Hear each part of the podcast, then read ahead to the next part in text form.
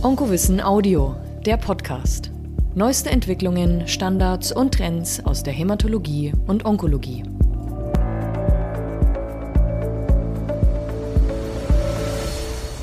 Hallo meine Damen und Herren, liebe Kolleginnen, liebe Kollegen. Ich bin mal wieder mit Professor Dirk Arnold in Hamburg verbunden. Hallo Dirk, grüß dich. Friedrich, hallo, guten Tag.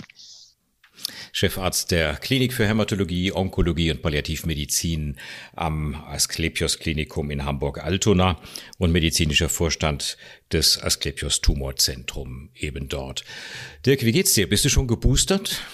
Ja, ähm, ich habe vorhin gerade zufällig mal nachgesehen. Das war tatsächlich schon Ende September, in dem wir hier Echt? für die, wow. ja, für alle Beschäftigten der Hämatologie und Onkologie die Boosterimpfungen ähm, mhm. über die mhm. Bühne gebracht haben. Ähm, also insofern äh, glaube ich, äh, haben wir vom Personal einen recht guten Stand hier oder einen sehr guten Stand. Was mit wem auch, ja, mit wem auch immer ich im Moment spreche, es sind fast alle Kolleginnen und Kollegen schon geboostert, auch ein ganz großer Teil des medizinischen Pflegepersonals und der Study Nurses und so weiter. Ähm, wenn man im Fernsehen dann immer sieht, wie gering die Zahl der Bundesbürger ist, dann muss man sagen, es bezieht sich tatsächlich ganz offensichtlich ja im Augenblick auf einen Großteil derer, die im medizinischen Bereich tätig sind. Ne? Aber es ist schön, dass das bei euch schon so früh gelaufen ist im September. Ja, ähm, äh, lass uns ähm, äh, beim Stichwort DNA ruhig bleiben. Ähm, wir wollen über zirkulierende Tumor-DNA reden, über Liquid Biopsy, denn das ist auch ein ganz spannendes Thema. Und ähm, es tut sich ja bei verschiedenen Tumorentitäten einiges. Ähm, beim Lungenkarzinom ist es schon seit längerem ja auch im Alltag angekommen, dass wir äh, bestimmte Mutationen über eine Liquid Biopsy, also Resistenzmutationen, äh, nachweisen lassen können. Ähm, lass uns mal grundsätzlich erst nochmal vielleicht unserem Publikum erklären, worum geht's bei der Liquid Biopsie? Geht's tatsächlich ausschließlich um zirkulierende Tumor-DNA? Das ist ja fast schon die Spitze, also die, die intellektuelle Spitze ähm, dessen, was wir aus den Körperflüssigkeiten nachweisen können. Mhm. Und äh, es geht im Prinzip um die Repräsentanz der Erkrankung, wenn man so will, die biologische Repräsentanz der Erkrankung. Und ähm, äh, es sind ja verschiedene Kompartimente hier analysiert worden, begonnen hat das Ganze ja vielleicht vor acht Jahren mit den äh, oder acht bis zehn Jahren mit den zirkulierenden Tumorzellen, als man sozusagen zelluläre Bestandteile ähm, des Tumors nachweisen konnte. Dann ging es sozusagen in der Verstärkung in der Nachweisgrenze eins weiter runter in die totale zellfreie DNA. Dann konnte man davon dann die zirkulierende Tumor-DNA ähm, abgrenzen. Und jetzt haben wir die zirkulierende Tumor-DNA, wir können die nachweisen ähm, und ähm, ja, wir können sie qualitativ und quantitativ nachweisen. Ich glaube, das ist der wirklich jetzt große Unterschied. Also quantitativ, ob sie überhaupt da ist. Das heißt, was für eine Information steckt da dahinter? Wann, wo, zu welchem Zeitpunkt? Und die Frage, was da ist. Weil wenn wir Tumor-DNA nachweisen, dann weisen wir ja nicht die gesamte DNA des Patienten nach, sondern wir weisen ja Abschnitte der DNA nach, die wir mit der Tumorkrankheit als für relevant oder assoziiert halten. Und ähm, da gibt es dann die unterschiedlichen Profile von Mutationen. Und das ist tatsächlich das erste Anwendungsgebiet, das du gerade beschrieben hast, indem man den Vergleich der Mutationen am Tumorgewebe beim Bronchialkarzinom hatte und dann sagte, okay, wenn wir diese Mutationen haben, dann äh, könnten die ja auch in der, im Plasma der Patienten nachweisbar sein. Und das war sozusagen dann der erste Ansatz der erste ja, Ansatz, der den Weg in die klinische Routine gefunden hat, indem man diese Verfahren eingesetzt hatte. Ich stelle mir immer die Frage, wenn man zirkulierende Tumor-DNA im Blut misst, dann handelt es sich ja letztendlich um, um Spuren von DNA aus Tumorzellen, die irgendwann irgendwo ja geplatzt sein müssen. Aber die sind ja nicht die einzigen Zellen, die kaputt gehen, um es mal so salopp zu sagen, sondern es können zum Beispiel auch Leukozyten ähm, äh, sozusagen äh, zerfallen und dann wird auch aus denen zirkulierende DNA frei. Wie, wie, wie kann man eigentlich klären, dass es sich nicht um eine Vermischung handelt? Ja, indem man die, die DNA an Stellen identifizierbar macht, die zur Tumorkrankheit dazugehören. Und das ist in der Tat mhm. die Kunst äh, dabei. Wir wissen ja aus dem Tumorgewebe, was äh, denn an diesem Tumor vielleicht das tumorspezifische genetisch gewesen ist. Und das in der Tat gilt es dann von den anderen DNA-Resten zu trennen oder der Vielfalt von DNA-Resten, die im Körper aus zerfallenen Körperzellen oder ähm, aus anderem Zellgewebe äh, kommt. Ähm, am häufigsten wird ja derzeit jedenfalls die Liquid Biopsy durchgeführt äh, bei metastasierten Tumorerkrankungen. Kann man sagen oder darf man so formulieren, dass eigentlich eine solche Blutprobe letztlich alle Metastasen spiegelt, während eine Biopsie aus einer einzelnen Metastase natürlich auch immer nur ähm, den Status vor Ort wiedergibt? Oder ist das zu überspitzt formuliert? Nee, das ist sogar, finde ich, sehr gut formuliert. Und das ist sicher bei der ähm, metastasierten Erkrankung. Und wir kommen vielleicht in der Diskussion gleich noch zu der nicht metastasierten Situation. Aber in der metastasierten Situation ist das natürlich genau das, was ähm, was interessant ist und was eine neue Information gibt. Wir wissen ja alle über die Tumorheterogenität äh, Bescheid. Wir wissen die in Bezug auf räumliche Heterogenität, also das heißt, die Biopsie rechts und links vom Tumor nur zwei Millimeter entfernt, kann ein mhm. anderes äh, genetisches Profil des Tumors ergeben. Und ähm, genau. wir wissen das auch über die zeitliche Heterogenität, weil äh, auch die Tumorgenetik ändert sich ja unter der Therapie und sie ändert sich besonders stark unter einer zielgerichteten Therapie, die auf spezifische Mutationen abzielt. Und ähm, da kann man postulieren, dass möglicherweise die zirkulierende Tumor-DNA die Tumorerkrankung sehr viel besser repräsentiert als alles, was wir aus dem Tumorgewebe heraus erhalten. Also sowohl in zeitlicher mhm. wie auch in örtlicher Hinsicht. Und äh, wir müssen das Ganze jetzt natürlich aber noch mit, den, mit dem Outcome, das heißt mit dem Resultat der Behandlung oder mit der prognostischen Information korrelieren, weil das ist äh, die Hausaufgabe, die jetzt ansteht. Also repräsentiert die Tumor-DNA wirklich den Tumor oder repräsentiert sie nicht was ganz anderes, was ganz eigenes, mhm. was die Tumorkrankheit zeitlich, räumlich viel besser beschreibt als alles andere, was wir haben. Mhm. Möglicherweise sogar, das ist jetzt eine provokante These, aber ich glaube fast daran, oder ich glaube sicher daran, möglicherweise wird sozusagen auch der Nachweis dieser Tumor-DNA in Profil und Quantität das ablösen, was wir bisher als Erfolgsparameter in der metastasierten Erkrankung verwenden, nämlich die Bildgebung. Die Bildgebung ist ja, hat ja in der metastasierten Erkrankung zwei Ziele. Zum einen orientiert sie uns, wo sind Metastasen und was droht an Symptomen oder ja, Beschwerden, die durch den Metastasierungsort verbunden sind. Und zum anderen nehmen wir die Größe von Metastasen, also das metrische Vorhandensein, wenn man so will, und den Rückgang der Größe, um zu sagen, das ist so interessant, was wir hier sehen, prognostisch, diese Veränderung, diesen Rückgang, dass wir sagen, das ist eine erfolgreiche Therapie. Aber es ist ja auch, wenn man eigentlich so will, für die Biologie einer Krankheit, die biologisch funktioniert und die wir biologisch mhm. behandeln, eine recht umständliche Krücke zu sagen, die drei. Zentimeter Metastase zu Beginn, wenn die dann eine 2,5 Zentimeter Metastase ist, ist es gut. Und wenn sie eine 3,7 Zentimeter Metastase wird, ist es schlecht. Und möglicherweise ist sozusagen auch genau diese Information aus dem Verlauf der mhm. Tumor-DNA viel besser herauszunehmen. Ähm, wenn ich dir so zuhöre, dann äh, denke ich natürlich äh, sofort daran, da gerät jetzt die Bildgebung von zwei Seiten unter Druck. Auf der einen Seite durch eine künstliche Intelligenz oder durch immer mehr künstliche Intelligenzprogramme, die mindestens mit der gleichen Sensitivität und Spezifität MRT und CT-Bilder beurteilen kann. Das liest man immer mehr, auch in hochrangigen Journals. Und jetzt eben auch durch die Liquid Biopsy. Wenn du sagst, äh, im Verlauf einer Tumorerkrankung könne sie in der Zukunft äh, möglicherweise sogar Restaging-Untersuchungen ersetzen. Zumindest kann sie sie hochpotenziell äh, äh, ergänzen. Ne?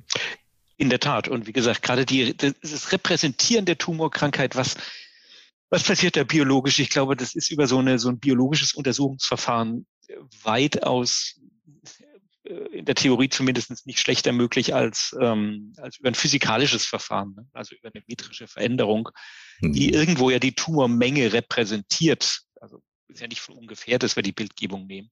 Aber mhm. möglicherweise ist es nicht nur die Tumormenge, die man auch über die DNA repräsentieren kann, sondern es ist auch die biologische Beschaffenheit des Tumors. Und mhm. das sieht man über die Tumor-DNA ja sehr genau.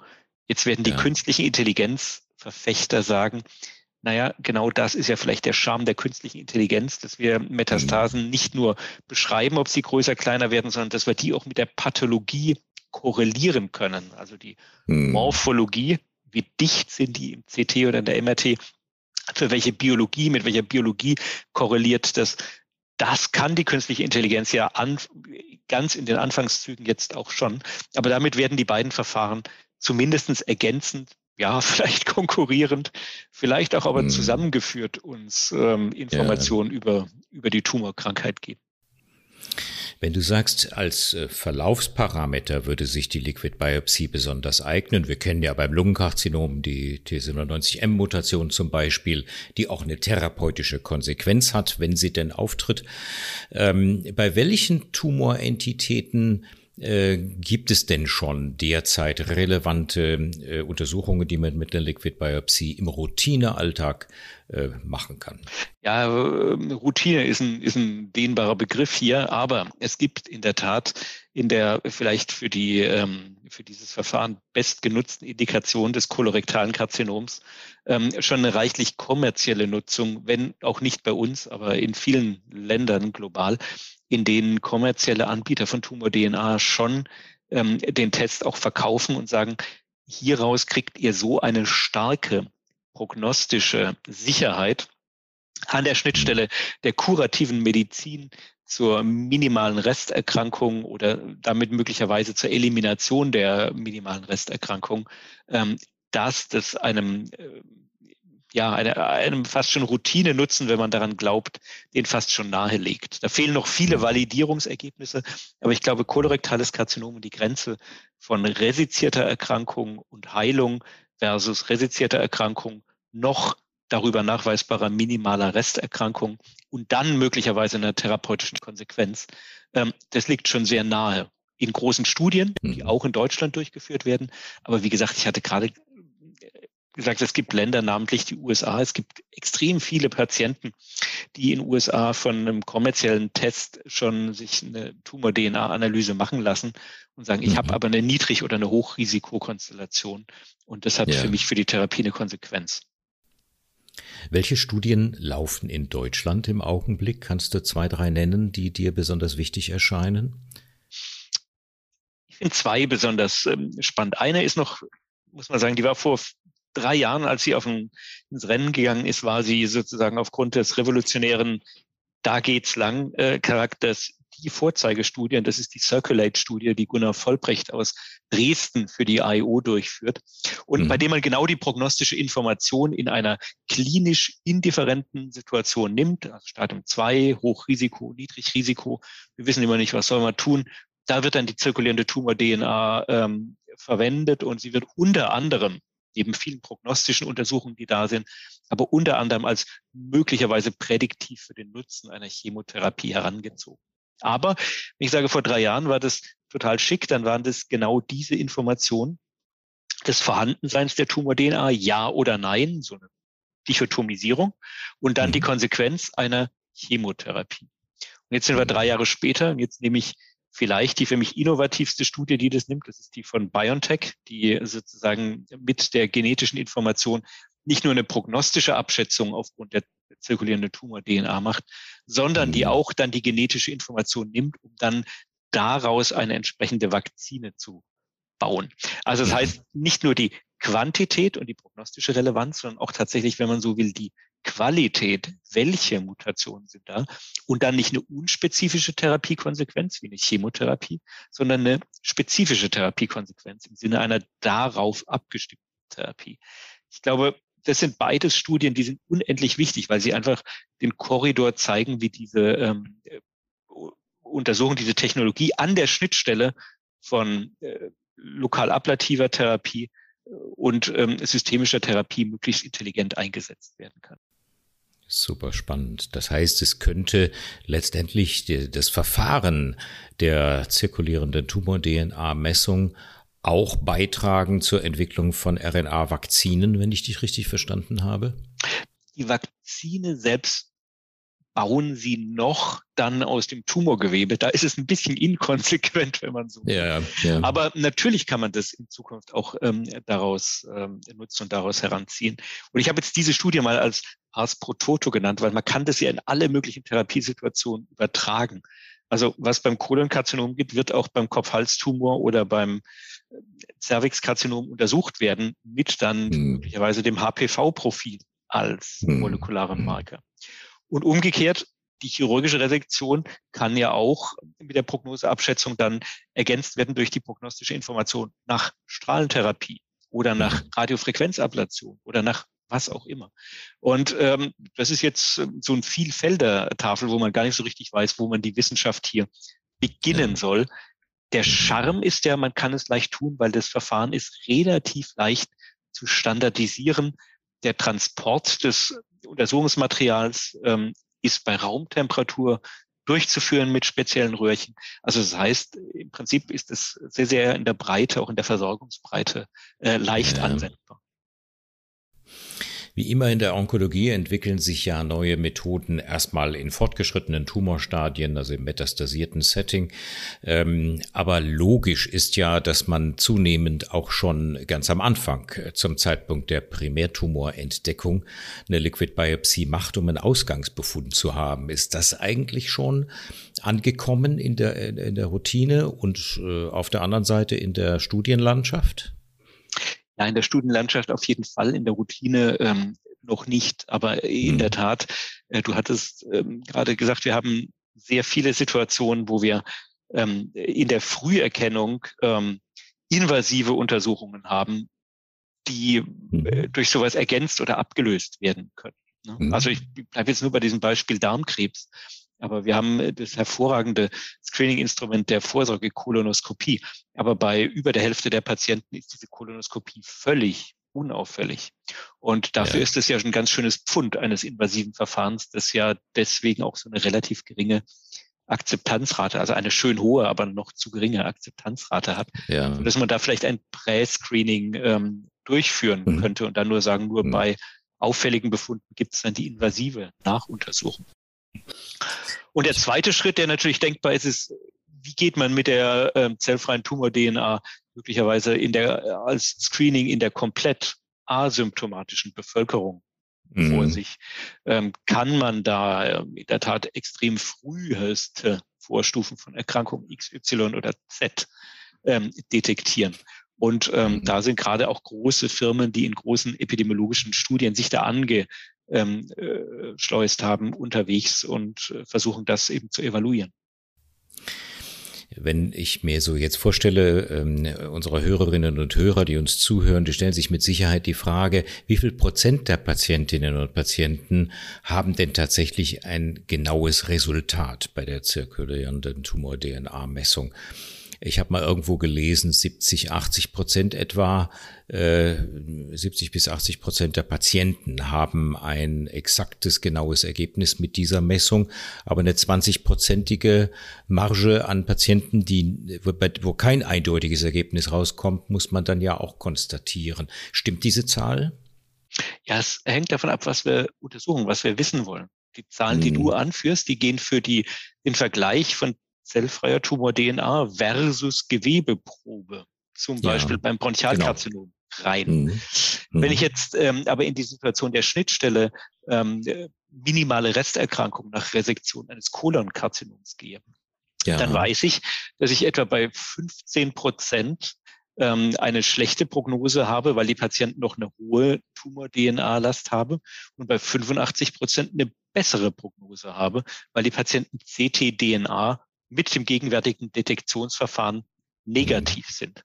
Aber der mhm. Nutzen, wenn man so will, der prognostische Nutzen liegt da bei 100 Prozent der Patienten. Ja, weil sie sind ja. entweder das eine oder das andere. Also es heißt von der Fragestellung, wie spezifisch okay. und in welchem klinischen Szenario sind die, äh, sind diese Ergebnisse zu erheben. Verstehe. Du hast vorhin ganz kurz schon mal angerissen, wie es äh, technisch abläuft. Also man braucht, glaube ich, ein spezielles Röhrchen.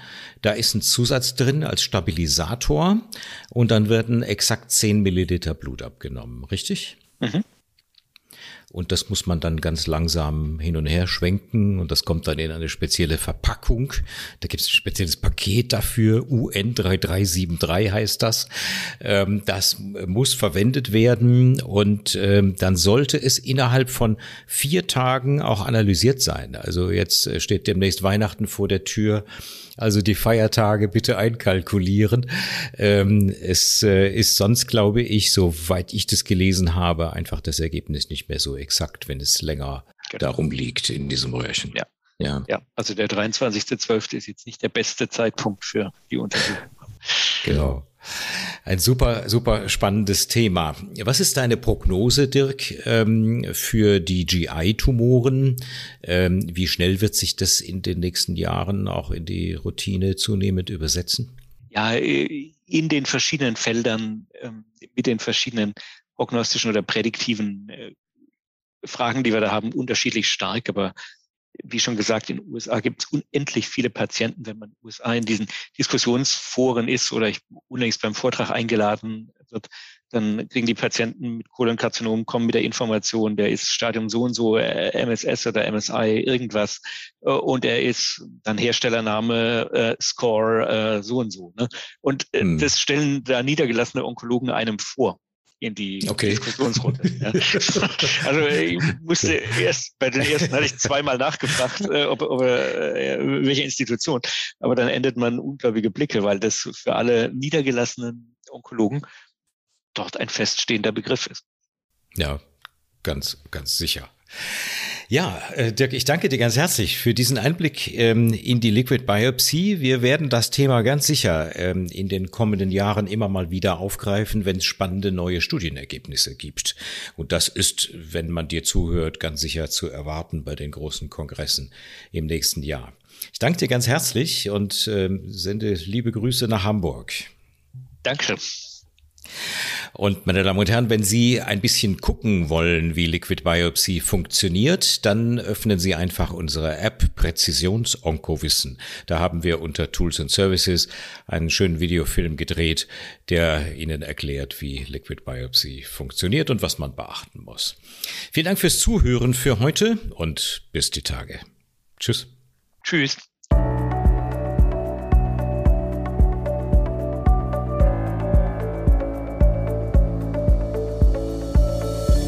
Sie wollen noch mehr? Kein Problem. Schnell und kostenlos registrieren und Zugriff auf das gesamte Angebot von onkowissen.de erhalten. Geht ganz einfach. Der Link ist in den Show Notes.